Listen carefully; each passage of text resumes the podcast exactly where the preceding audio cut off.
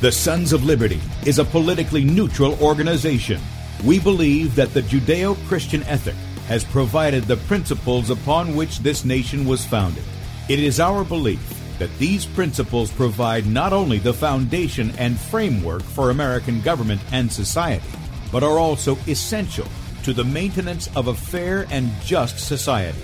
All program content is based on a Christian biblical worldview. One of you said to me recently that we shouldn't rock the boat. Well, ladies and gentlemen, I want to tell you that I am a boat rocker, rocker, rocker.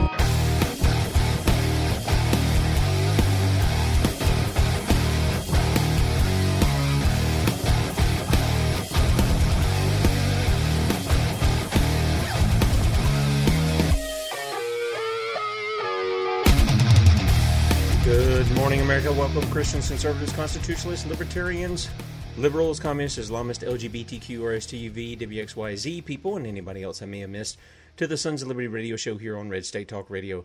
I'm your host, Tim Brown, coming to you live from the U.S. occupied state of South Carolina, the editor at sonsoflibertymedia.com. And for our Muslim friends, I'm the infidel that Allah warned you about. I hold to the book, the Bible, as the authoritative word of God. Glad that you guys have joined us here for Rotten to the Core Wednesday on Sons of Liberty. In fact, if you want to check us out online, please do so. Sonsoflibertyradio.com, sonsoflibertymedia.com. If you want to watch the video portion of the show, you can head over to sonsoflibertymedia.com, scroll down right there on the right, and we're going live right now. You can also catch out that live video feed on my Twitter account at FPPTim, as well as my Periscope account at Setting Brushfires. Facebook is Bradley Dean SOL. Uh, YouTube channel is B Dean Sons of Liberty. BeforeIt'sNews.com. Uh, we're on the front page right there. And then on dlive.tv at The Sons of Liberty. You can catch us on Spreely Gab, MeWe, Minds, and USA.life at Sons of Liberty, Sons of Liberty Media. And if you want to call in anytime, please stick to the topic 215 Top Talk 215 867 8255 for you guys in the chat room and watching across the various video platforms. That number's right there in the bottom of your screen. Love to hear from you guys this morning. In fact, this is one of the things that Lynn and I talked about for Wednesdays when we talk about these things is our desire was to have sort of a breakfast table kind of conversation, give information, but then we wanted to hear feedback from you guys. That's why the phone lines are open. That's why the chat's open. Uh, if there's questions or comments that you have about what's going on, and we try to filter that into the radio show here. And by the way, thank you to those who support us uh, at the Sons of Liberty. We appreciate your support very much. In fact, we couldn't do what we do not only on the radio but with the website and then out among the people without your support. Uh, so we're very thankful to you. And look, we're we're dependent upon you. We really are uh, in doing that, as well as Lynn. And uh, Lynn does what she does is labor love like we do. If you want to support her, you can go to commoncorediva.com. With that said, we have uh, a new round of attacks upon our liberties and the education liberties of our children. And Lynn is here this morning to discuss that with me. Lynn, good morning. Well, hello there. Lynn is back home now, and um, she has been up for a while. I think she had a little problem sleeping last night. Sometimes I have that too. Uh, the CBD oil has helped me, though. I got to tell you, uh, in in a lot of respects for that. But uh, Lynn, you're here with us this morning, and you know I titled this thing. I think you were mentioning maybe I got my. Uh, here I am an editor. I write for a living. I edit for a living. Maybe I got my your and your children's house down. I but maybe maybe I'm wrong in that. So I just took that out on YouTube. Um, we're talking about federal termites who are eager to eat your or you, however you pronounce it, however you do it. I'm gonna have to look that up after the show. And your children's house down. What are you talking about, Lynn? You've got some out of the woodwork uh, termites going on in the federal government. Well, that was just um, another trying to be creative way to wake people up over the fact of, you know, we have a lot going on and we have uh, COVID supposedly safety measures going on, and what we're seeing is that our children are being sequestered, our families are being sequestered, and some of the moves that are happening, not just from the federal government, but this was more from around the nation and some of the different states and some of the boneheaded moves that they're making.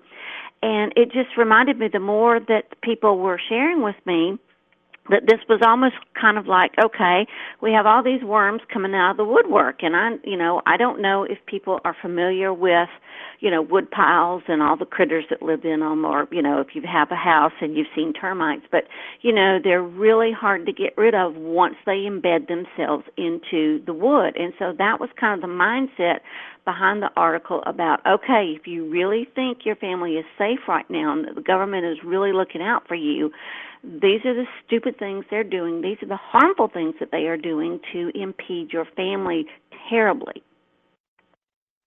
All right. Now, and they are embedded in the wood, and they're going to be hard to get rid of. There's no question about that. I, if downright impossible, right. apart from people going and just literally removing them. Uh, a friend sent me a video of what they used to do. We call it tar and feathering and uh, somebody put together a video about what that looks like, and it's uh, you know it's pretty rough. it's pretty rough. Mm-hmm. So mm-hmm. Um, uh, I, I, I agree. This is a hard thing to get rid of. So you've written about this, and um, mm-hmm. one of the things that you you wrote in your article here, I'm going to show people this. This is called out sure. of the. This is your latest. This was yesterday, out of the woodwork, and um, mm-hmm one of the things that you said is um, you're going to give people a look at some of the supposed solutions the CCSS machine, that's the Common Core Standards something. State standards. Mm-hmm. State standards, I'm sorry. Machine is throwing at we the people in the vain attempt to convince us we would be lost without it. Now, Lynn, I when I when I read that, one of the things that mm-hmm. struck me is it's not just the issue of education. It's it's virtually everything you look at how the media drives us. They don't drive us towards local politics. They drive us towards this centralized beast government that's going on for a solution to everything under the sun to whether our nose is bleeding or whether we whether we're sick or whether we need education or we need to go to the doctor or we need to uh, get a job or find a house. They're driving us all to this centralized government, which you know, the, the solution to our country, in my opinion, is decentralized government, not centralized government. When you do that and you get the people away, from, you get the representatives away from the people, they scheme all this kind of stuff that we're going to talk about and more today uh, on the show. So, Lynn, why don't you kick us off with what you got going on in uh, in your article this week and what you're exposing? Okay, all righty. Well, why don't we start off with California and what's going on? The reason that I wanted to start there was because I've had, oh goodness, I have people contact me quite a bit about, you know, this is going on, this is going on. Hey, would you look at this? What can you tell me about that? But this particular one about the illegal tutors in California, I had at least five people say, I really would like you to look into that. So that's where we're going to start, okay? And what's okay. going on is that there is an AB 5, that's a piece of legislation in California, and it was put into place, I believe, back in 2019, and it was supposed to amend the labor practices for the state of California as far as who was an employee, who was a contractor, you know, that sort of thing. And so what has happened in the name of COVID relief is that parents are seeking tutors. Well, somebody got the idea that, well, hey, is a tutor a contractor or is it an employee? And if it's a contractor, then, you know, families really shouldn't be hiring them. If it's an employee, then they need to start taking out taxes and that sort of thing. So, see, you've got one problem, and now you've thrown in this piece of legislation and depending on who is presenting this piece of legislation, you've got all kinds of interpretations going on, and so parents are caught in the crossfire on this one, and they're going, "What the heck are we supposed to do?" All right. So what's what what are they supposed to do? What, I mean, what's being attacked here? This uh, some people would say, okay, well, they're just making sure that you know our children are getting what they're supposed to get and uh, they're doing what they're supposed to do. And uh, of course, that's a problem in and of itself because the Constitution didn't give them any authority in that matter. Uh, and by the way, folks, I'm I'm from the South. I'm from South Carolina, the U.S. occupied state of South Carolina. And you'll understand what I'm saying when I say that. Some people think, oh, you're just mocking. No, I'm not. You have to understand what came in after the War of Northern Aggression. They forced public education on the southern states and subsequently every other state. And if you don't believe me, Go back and read Arnold Dabney. I've recommended this book time and time again on the show. I'll put it in the archive on secular education. He's writing in during the time of the War of Northern Aggression, and what does he say? He says they're seeking to impose public education on the South, and if they do, here's what's going to happen. And this little book, it's about 75 pages or so of his own time. He was telling what would be the result of it, and it was it's exactly what we're seeing today. And some people say, well, he must have been a prophet or something. No, he was just a guy who preached the word of God and he knew what the results were of a uh, beast controlled system, a government controlled system of education. So, Lynn, what what's being done to push back against uh, this uh, Assembly Bill number five? Okay, um, I'm reading to you from a San Diego uh, news report. It is embedded in my article. If I did not send it to you for one of the resources, it is in the article. And what it's saying here is that AB5 was created to help turn some gig workers or freelancers into employees with benefits. Now, the bill has been met with controversy as it has impacted thousands of freelance workers across California and could now change how tutors are hired. Now, one of the people for the Reform California who is all over this is, is saying, and here's a quote, many parents are scrambling right now to find out how to do, how do they help their children keep pace.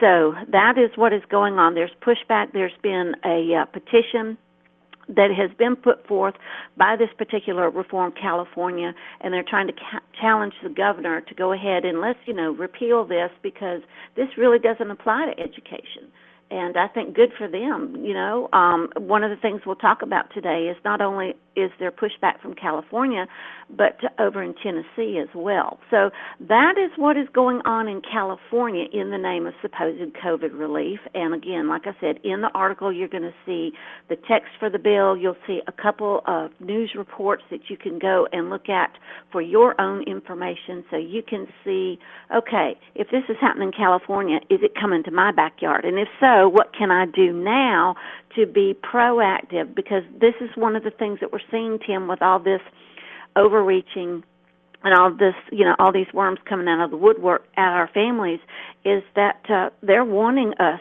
to rely on them. They're wanting us to be caught off guard and so confused that we just turn to them and go, okay, you do it for me. And we can't do that. Well, and this is part of the reason that we warn people about this whole idea of the HOAX that is called coronavirus COVID 19. And I challenge anybody out there. You say, well, my such and such, my relative died of this, that, and the other. Not this, that, and the other, COVID. I challenge you. How do you know that? Well, the doctors told me. Well, how did the doctors know that? Because again, let me let me just throw this in, Lynn, real quickly. Yesterday we couldn't have Kevin Corbett on because of the sound issue, so we sorted that out. He's going to be on tomorrow, Lord willing, and we're going to talk about that because he's demanding of Boris Johnson in the UK. And I think the people of the United States need to demand of their representatives show us the evidence that COVID 19 even exists. Show us the evidence. Well, people are dying, Tim, don't you know? Well, wait a minute. We're hearing from all kinds of people of they they're treating it wrong, which is killing people in New York. Now Governor Cuomo's got a, a book out about that.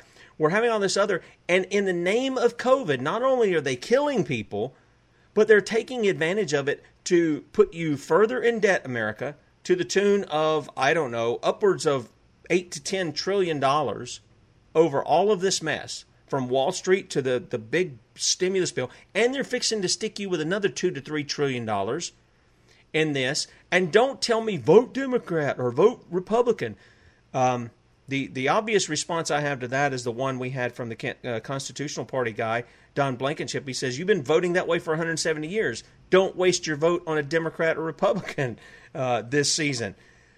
We have to have somebody who's going to go back to the Constitution and say, "Nope, the Constitution doesn't allow us into this. In fact, all of this other stuff that we have going on, we need to get rid of this."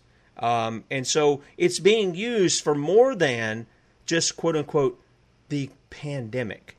It's being used to have inroads into everything in our life. It isn't just even education, Lynn. I mean, it's a lot of stuff. Right. But you've, right. you know, it's funny to, that uh, we had, I had my friend Steve just across the line in North Carolina. He was sending me these articles, and I sent them to you the other day from uh, North Carolina and Tennessee, uh, where they're doing all this mm-hmm. stuff. And North Carolina is really bad. You guys, boy, you got a stinker for a governor. I'm telling you. Well, it's not just the governor, okay? it's not. Let's not give him all the credit. I mean, you know, there's a large portion that goes to him, but it it's quite a few people here in in the state, and yeah, it makes you wonder. But um, yeah, and we'll we'll get to those in just a few minutes. But I want us to go, if you would, let's hop over to Pennsylvania. And there's a nice big image that I would love for you to show people. It's got a big triangle, uh, looks like a pyramid, if you will. If you would show that, I want to explain that for just a minute before we go into what Pennsylvania is doing in the name of COVID relief. Yep, go ahead. Okay, this was from one of my archived articles. All right, this was before what we're seeing right now. And this is how we're seeing not only in Pennsylvania, but across the nation. This is called the Multi Tiered Support System, okay, or MTSS. It's also known as response to intervention, okay?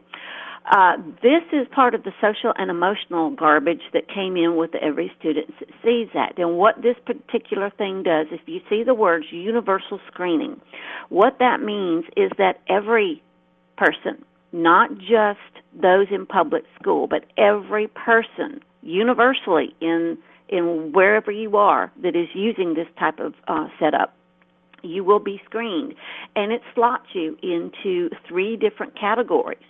All right. And so if you'll see, I have some questions there. All right. The red one will start at the top. That's for the most problematic people. Okay. Well, under this particular guise through the Common Core machine, what if it's just a bad day? Or what if it's just I'm having a hormone change or growth spurt? Or maybe I just forgot my medicine? If that is the day that I'm being tested, I might just show up in the most problematic category when I may not be. All right? Now, the next one, the yellow one, this is the one for those who didn't respond well and they might need more help. All right? Well, here's the big question. Because this is universally screened, Tim, and sometimes by non medical professionals, what happens if I'm mislabeled? Think about what that does to my life, my family. Okay? Think about all the interventions that will come in. All right? And then, of course, the green one is this is all students and staff in all, uh, excuse me, all students and staff in all settings. This is in school or out of school. Okay? And again, here begs the question because not of, not all of us will test well you know, I don't know about you, but I remember I would know this stuff frontwards and backwards when it came to, you know, school. Somebody mentions that word test and I would absolutely freeze and I would bomb. So these are the this is what was already in place and now let's go look at the Department of Education in Pennsylvania. I sent you that link because I want folks to see how they're ramping up the particular multi-tiered supports in the name of COVID. So let me know when you have that up. Okay. Uh, before we do that, Lynn, uh, we've got a we've got a mm-hmm. caller on the line, and uh, I don't want to keep oh, him cool. waiting here. So uh, let me bring him up here just a second. And caller, are you there? Hi. Hey. Hello. Who is this? Hey, uh, I just I wanted to get your opinion. Uh, I know I know I called in for the topic about you know coronavirus, but I actually had like another topic like that we like I just like kind of thought of. What do you think about gay people? Uh, well, that's not really the topic here. We're talking about education and uh, what they're using coronavirus against. So if you want to call in when we're talking about that, that's fine. Gotcha. Okay. Gotcha. Thanks for your call, uh, man. You got another question Canada on this subject? What is it? All right. I guess. Uh, well, I apologize, people. I don't control people's mouths uh, when they want to go on with stuff. But anyway, uh, Lynn, uh, continue. I, am going to pull this up. You you've got this thing out of Pennsylvania. Yes. Mm-hmm. Yes. Absolutely. Um, now we are. Um, if you've got this page up, it is from the Education Department of Pennsylvania, and up at the top, it's going to. Hang on just a second. Let me get up to the top. It's going to say da da da Mhm. Yeah, it will. it's going to say the staff and student wellness guide, and it's going to look like a, a bumpy road or a curvy road, if you will. Okay, and what we're looking for is we want to find those uh, multi-tiered. Is it this enhancement of social and emotional wellness in a virtual environment? Is that what you're talking about? Mm-hmm. Okay, that's yeah. where I'm at. Yeah, okay, awesome. Okay, want to get down to the considerations for the multi tiered support because it's like, are you kidding me? All right, so let's see here. They're going to have to have a needs assessment, all right? Oh, and they're going to use data to plan this, of course, all right? It's supposed to um, help them be better when they're virtually learning, which I'm not sure how that's supposed to happen, but anyway um, I was trying to get down to the particular. All right, here we go. Um, monitoring and triaging at risk and vulnerable staff within a tiered model. All right. Okay, additional stress has been placed on them during school closures and plans to reopen. So we have to have self compassion and use a government support system. Now, it doesn't use the word government, but I put that in that would help administrators with their emotional and physical capacity to support staff, students, and families. All right. Now, this is just for the staff, but think about this uh, that cone that we just showed. That's also going to morph over into the families, okay? It absolutely will. But look at this. Uh, individuals are responding to natural and school entity supports, okay? We need to have support for virtual and adapted teaching. We have to have significant support for virtual and adapted teaching in high levels of secondary stress, uh, anxiety, and depression. We need to make sure that uh, there's a wellness space um, now, this is, like I said, this is just for the, the staff members. But then if you keep looking at all this, it's going to go back down and it's going to tell you about how this happens with the students. And here we go supporting student wellness. Equitable, inclusive, and safe environment. Recognize that the students and families may have had traumatic experiences prior to the pandemic. This could include displacement, loss, violence, all right, and of course they go for the homeless, the refugees, or migrant families. And then, Tim, factored into this, they've got the social and emotional learning, especially in the time of COVID. So it's going to sit here and ask, all right, are you giving your children the predictable and structured routines they need? Are you giving them clear, consistent, positive behavioral expectations? Are you reviewing and teaching and reinforcing these? modeling appropriate language? Are you giving explicit instruction and reinforcement of all these particular social and emotional skills? Now, here's the question, okay? We have the state who is saying this is what we're going to do to multi-tier support not only our staff but our students, and we're going to morph this over into families in the name of COVID. And they're telling you these are all the things you need to do as a parent. But then if you take a state like North Carolina, they're going, okay, well, this is what we really want you to do, but over here we're going to sit there and tell you, no, you don't need to monitor what they're doing on the computer because that's nine times out of ten what Pennsylvania is doing with their kids is like what they're doing here in North Carolina or South Carolina or wherever. They've got them glued to a computer. So which is it? Which is it that the parent is supposed to do? Are they supposed to be all this supportive stuff or are they supposed to sit there and go, well, the state tells me that I can't look at what you're doing? Yeah, that's that's absolutely ridiculous, uh, Lynn. And this is what we tr- we've been trying to get people to see this for so long. When you send your kids to state schools, don't expect when the state assumes the role of parent of, of your position and tell you what to do. In fact, tell you to butt out, except for when they need to use you.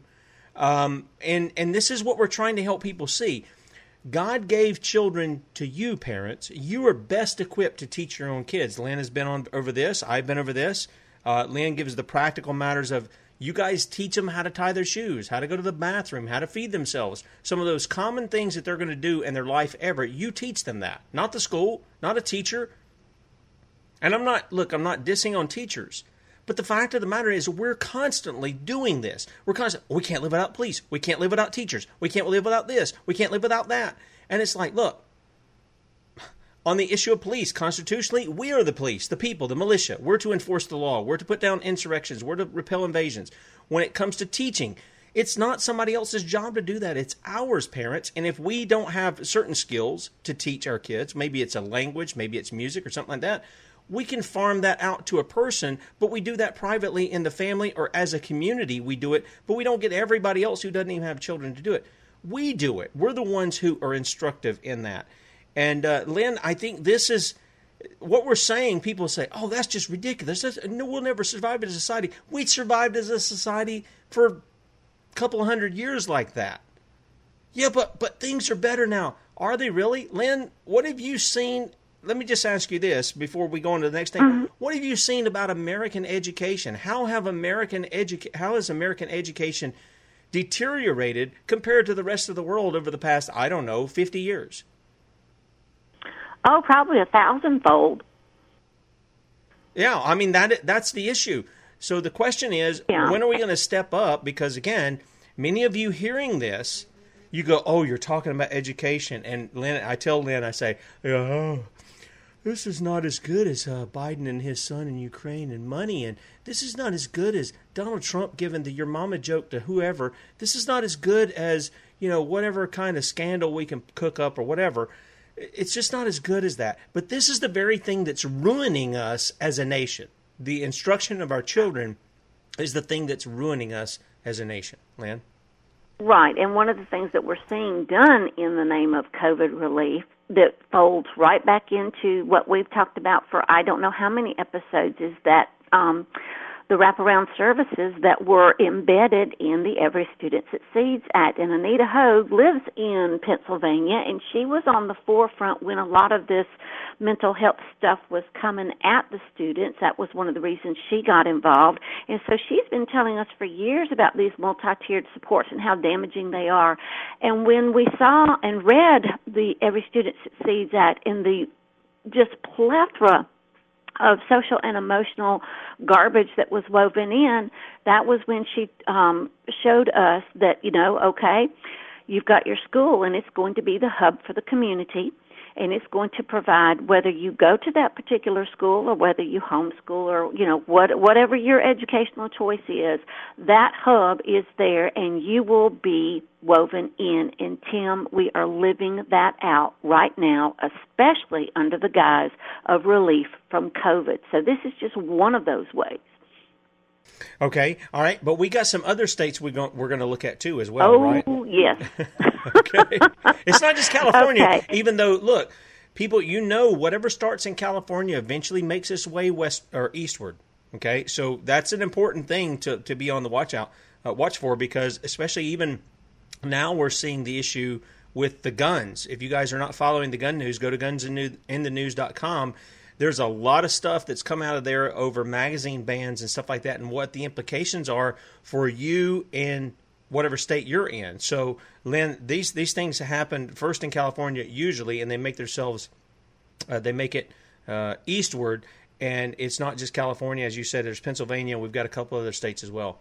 Right, right. Well, here's what I've noticed in with this education reform that's been going on, especially under the Common Core machine, is that sometimes they'll use some of the really well recognized states, but more times than not, they're going to go pick on one of the states that's maybe not so much in the news, and that's where they go and put in some of these pilot programs um, and the only reason I know that is because I have so many people from across the nation who are like, "Hey, you know, this isn't in the news, but here in my state of whatever, this is what's going on. Can you look into it?" And Tim, when I look into it, that's when I find that it's yeah, it's either a pilot program or it's one that is part of a system that's not really being talked about. So yeah, it's yeah, it's not just uh, California eastward. It's everywhere. So, but let's hop over to Tennessee. And this is kind of interesting, okay, because on the 11th of August this year, the Department of Education released a toolkit on child well-being checks. Now, this again is universal, meaning every child, no matter if they're in public school or not, because uh, Tennessee had to be concerned about the holistic needs of all its children. But um, what happened was this particular toolkit was trotted out the citizens of Tennessee got to looking at it and they're like, nope.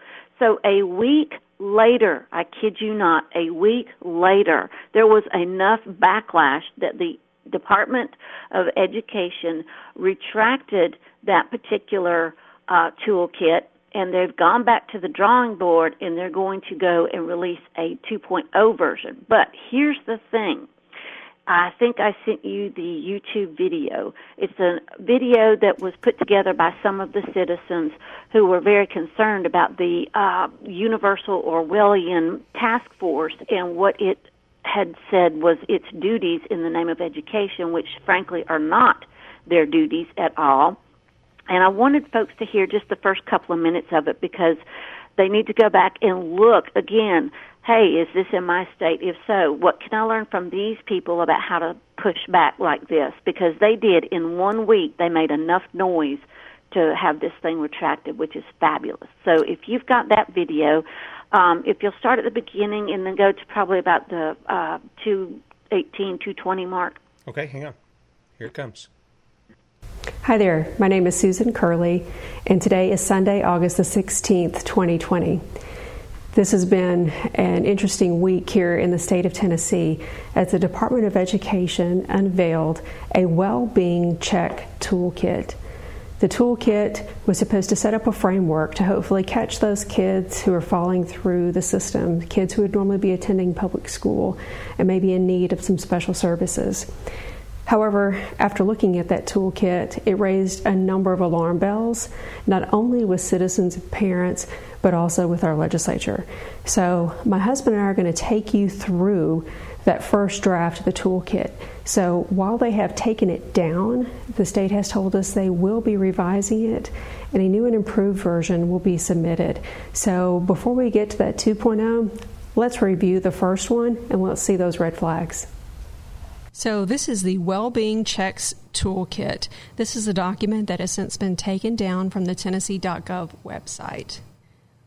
And right away on the cover page, one of the things that we see is that the goal is to include all Tennessee children and that they all need to get this well being check and it needs to be conducted monthly and include children birth to age 18.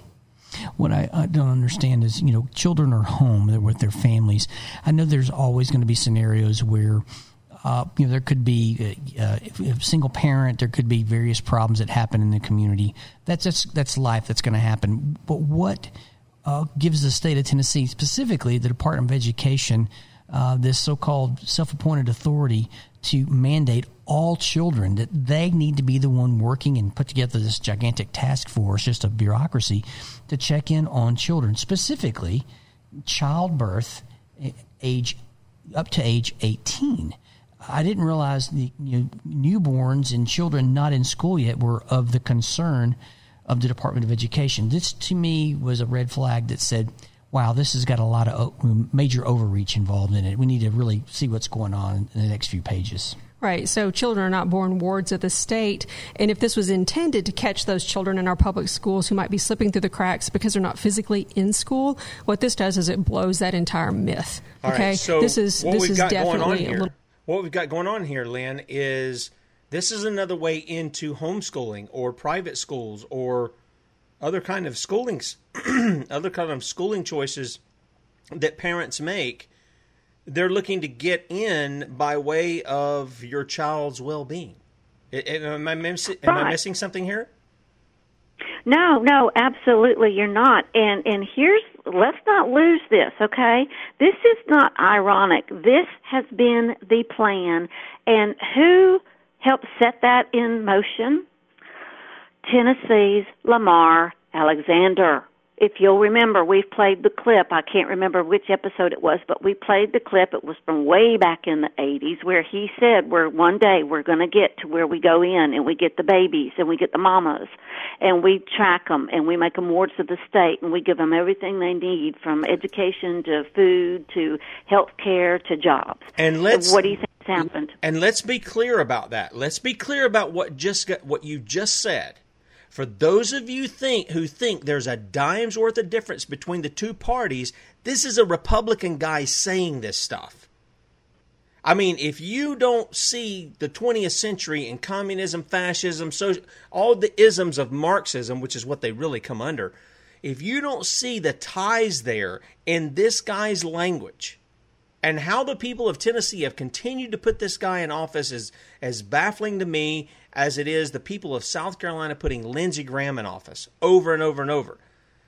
You're asking for it, people. You're asking for it in putting these people in office. They're coming after your kids. We've said it for years. They're coming after your kids.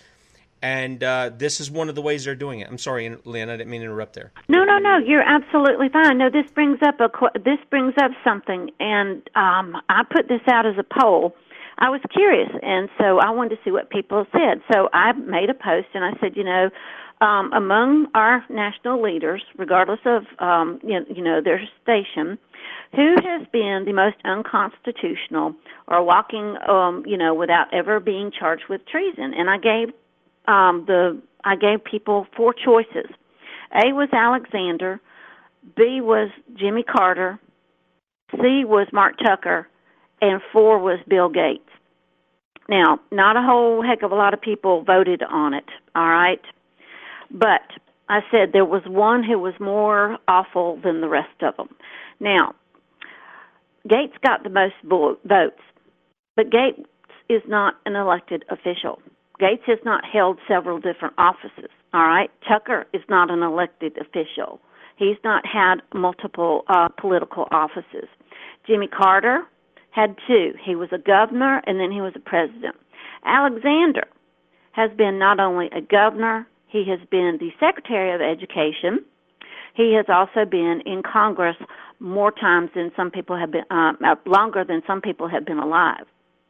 So, in this scheme of things, Alexander is by far and away the worst among that group, hands down. And then when you look at the stuff that he has said, you know, this is what we want to do, you look at the amount of influence that he had with the Every Student Succeeds Act and some of the stuff that he is um, has been plotting for years, he and all his cohorts have been plotting for years, they use the Every Student Succeeds Act, Tim, to bring a bunch of this stuff in so that um, we have what our current situation is now. And oh because all this was already in place.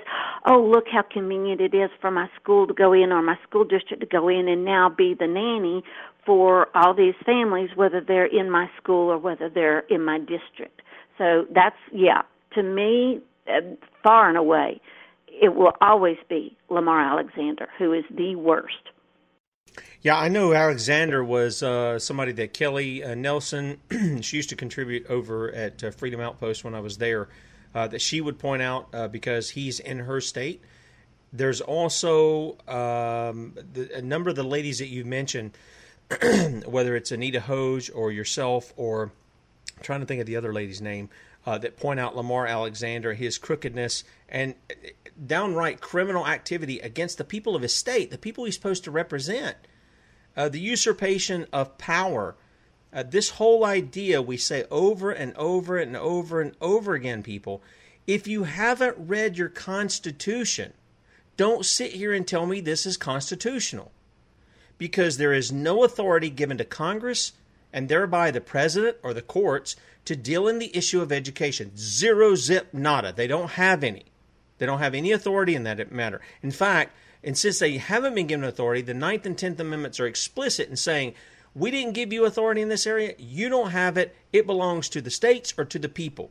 And the issue of education, again and again and again and again, I drive it home to you, our foundations are the Bible. And even our representatives acknowledged that in 1983 when they said the year of the, when uh, President uh, Reagan signed the Year of the Bible legislation. They acknowledge that our laws are based upon the Bible. And you know who the Bible instructs to teach their children? The parents, not the state, not the priesthood, not the church. I, I, as much as churches want to put schools up and stuff, I think that's great. If you're doing that with people in your congregation, they're going to teach their kids. But the fact of the matter is, it's on parents. That is the jurisdiction of the family and nobody else. And uh, yet they're they're coming in through this because the I mean, frankly, the people are destroyed for their lack of knowledge. They don't understand. This is your duty, America. This look, don't point the finger at everybody else doing all kinds of lawless, unconstitutional things if you're going to take it up right there in your own home. If you're willing to sell out in your own home, don't point the finger at the traitors and the criminals and the communists and the socialists and the Islamists and the communists and everybody else on the other side of the political aisle or on the side that you're on or in the middle or wherever you're at. Look to your own self. What are you doing that's keeping them from doing what they're doing? Because they're going to fill that vacuum if you don't. Absolutely. All right, if you will go to the third image, Okay. that's going to be the one about the Durham public school system. All right. All right. Now, Durham, for those who don't know, North Carolina, Durham's what's part of the RTP or Research Triangle Park, where a lot of the um, uh, big tech and data companies are, and a lot of those are involved in the Common Core machine. But now Durham has decided that they're going to take half a dozen elementary schools and turn them into learning centers.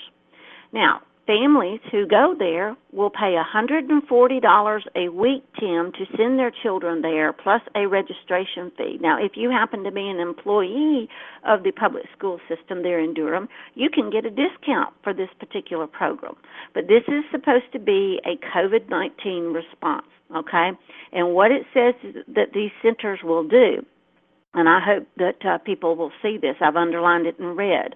They will provide a safe space to complete online learning, meals, snacks, social, emotional activities.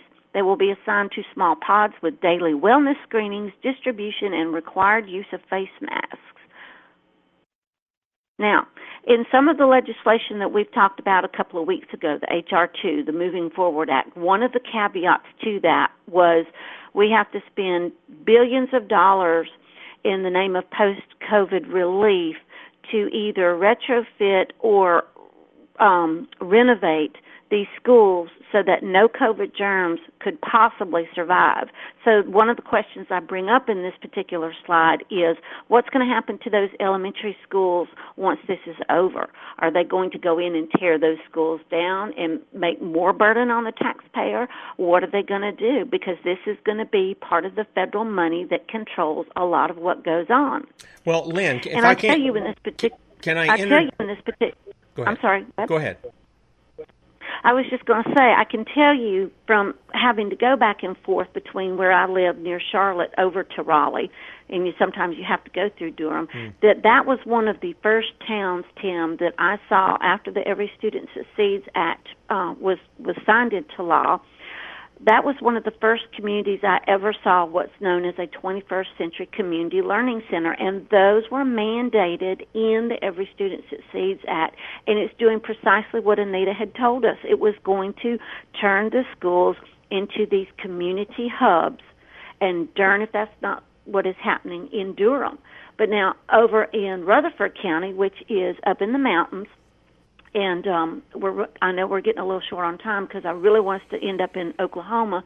But one of the things that happened was that Rutherford County has said, you know, parents, we want you to be all this support for your kids, but then they've turned around and they're making this the parents sign agreements that they will not monitor their children's online uh, COVID courses and classes, and people can look at that.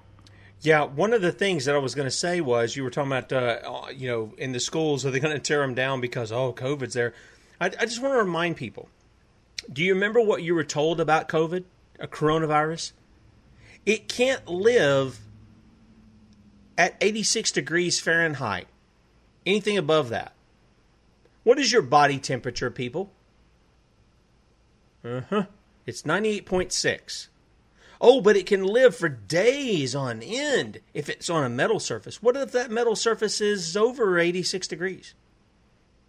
Or 84, whatever it was that I had. It was it was way far lower than the than the body temperature. What I'm trying to get to you is the things Lynn is, is pointing out is how they're using their lies.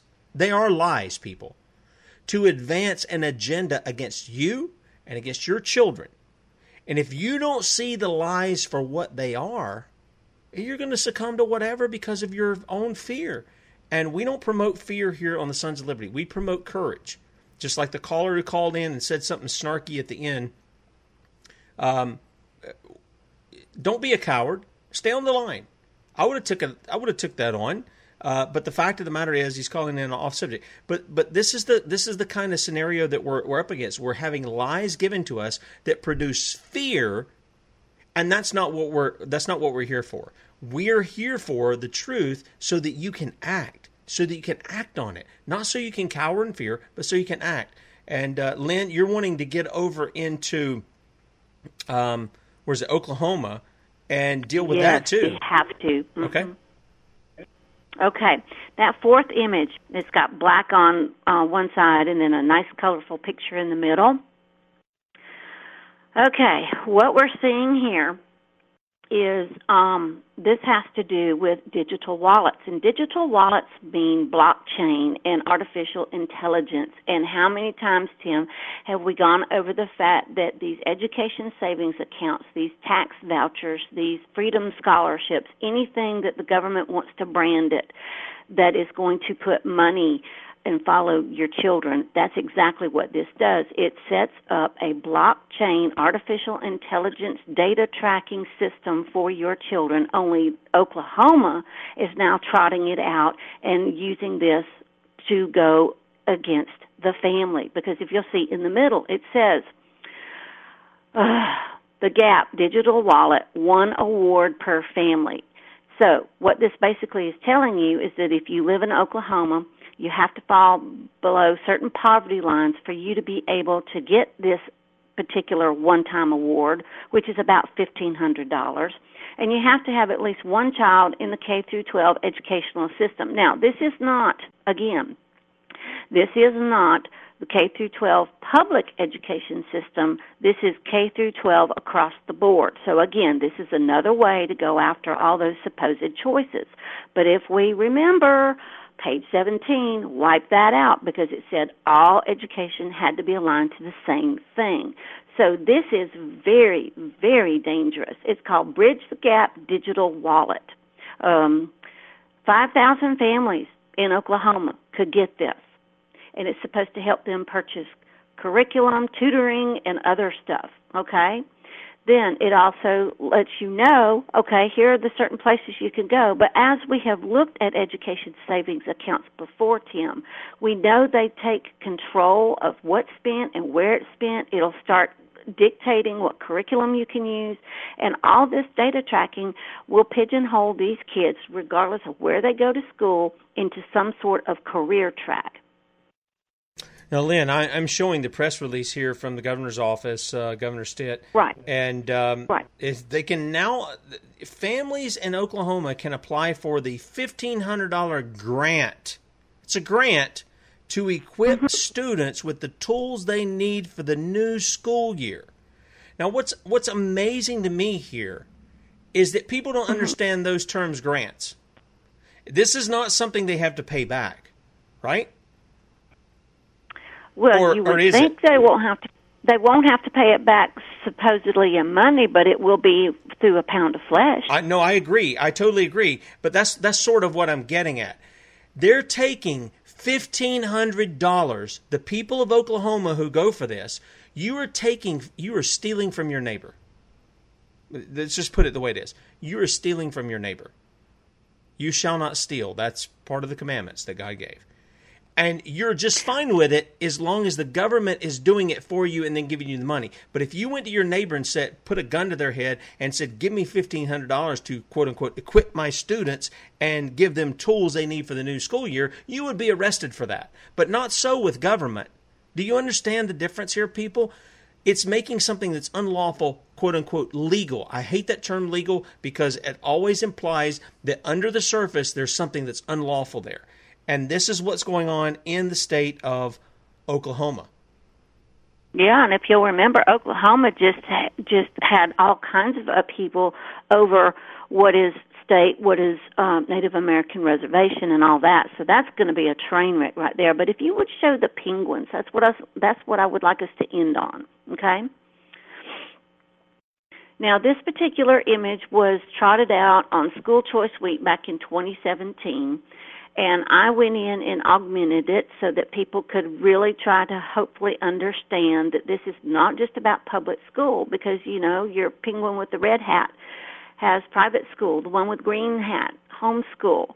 Purple is public school. Online school is pink, and then blue is your magnet, charter, public, or private schools. And then all that connects over to page 17, which says all education must align to industry based credentialed standards. Now, what that means, Tim, and I know you could probably quote this with me, but for those who may not know what that means, that means that those standards are not academic based those are workforce based out of the Workforce Innovation and Opportunity Act because the Every Student Succeeds Act had to codify not only that law, but weave in the Higher Education Act as well. So there's really no choice. And these digital wallet funds that Oklahoma's trotting out, or any of the other states who are using these types of uh, baited funding, if you will, to attach to the kid or attach to to the family. They're dangerous.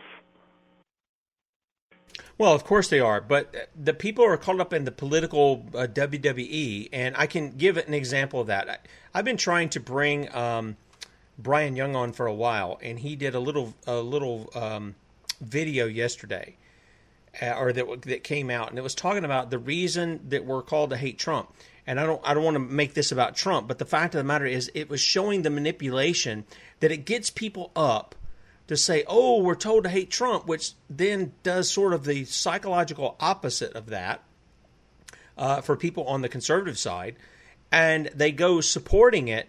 And look, this is being supported not only by the Trump administration and promoted by the Trump administration, him, his wife, his daughter, uh, as we we took a whole show to talk about that of what they're promoting. They're promoting a globalist education agenda, folks. You can be mad at me, you can be mad at Lynn if you want, but that doesn't get rid of the fact that's what they're doing. And the and the fact of the matter is, Lynn, what you just said, this whole is promoting a workforce. And see, people think well, I have a job. That's a great thing. Well, I'm glad that you have a job too. I have a job. I'm happy about that. I'm happy about the work that I have. But when you have this mentality that you're creating this workforce in the in the, the language that they're using, they are implementing communism right under our noses, are they not, Lynn? Am I am I missing the boat oh. here? That's what they're implementing. Right, but it's been you know it's been going on for quite a while. But no, this is this is what just kills me about oh we have to you know vote R, we have to vote D. Uh uh-uh. uh all of them are the same. They absolutely are when it comes to this. And this has been a very progressive plot that has played out through several administrations, not just this current one, okay? Yep. So anytime you see those um, on social media, they're really circulating right now. Well, you need to vote red or you need to vote blue, and here's what you're voting for if you vote blue or you vote red. And supposedly the checklists are polar opposite of each other. We need to understand and I've just started looking into this, Tim. The um, color psychology behind this political paradigm of red versus blue is mainly driven by your media to oversimplify what is really going on. And yep. in this particular paper, what it was saying, this is a research paper, what it was saying was that if you look at both the mainstream parties, there is an equal amount of liberalism and conservatism in both. So it's it's being used to pit one against the other when they're actually the same, which is what we've been saying for I don't know how long. So, you know, if people want to uh, sit there and go, oh, well, you know, I'm going to, you know, go for Trump because oh, he's he's this, that, and the other. I'm going to go for Biden because he's this, that, and the other. You really need to stop and think about what I just said. It's been proven. People have been researching this because they want to know why people are driven to these colors. But if you look at the colors that are representative of past regimes, uh, like you've been bringing up. Red's been the color control, not freedom. Well, no, I, I totally agree. I to, it's ironic that uh, it's the party of the red state, uh, and we're here on Red State Talk Radio, so I'm not dry. I'm not dogging people for that. It's just you don't know. Lynn, we got about ten seconds here. Tell people where they can find out more about you. They can follow your stuff that you're putting out.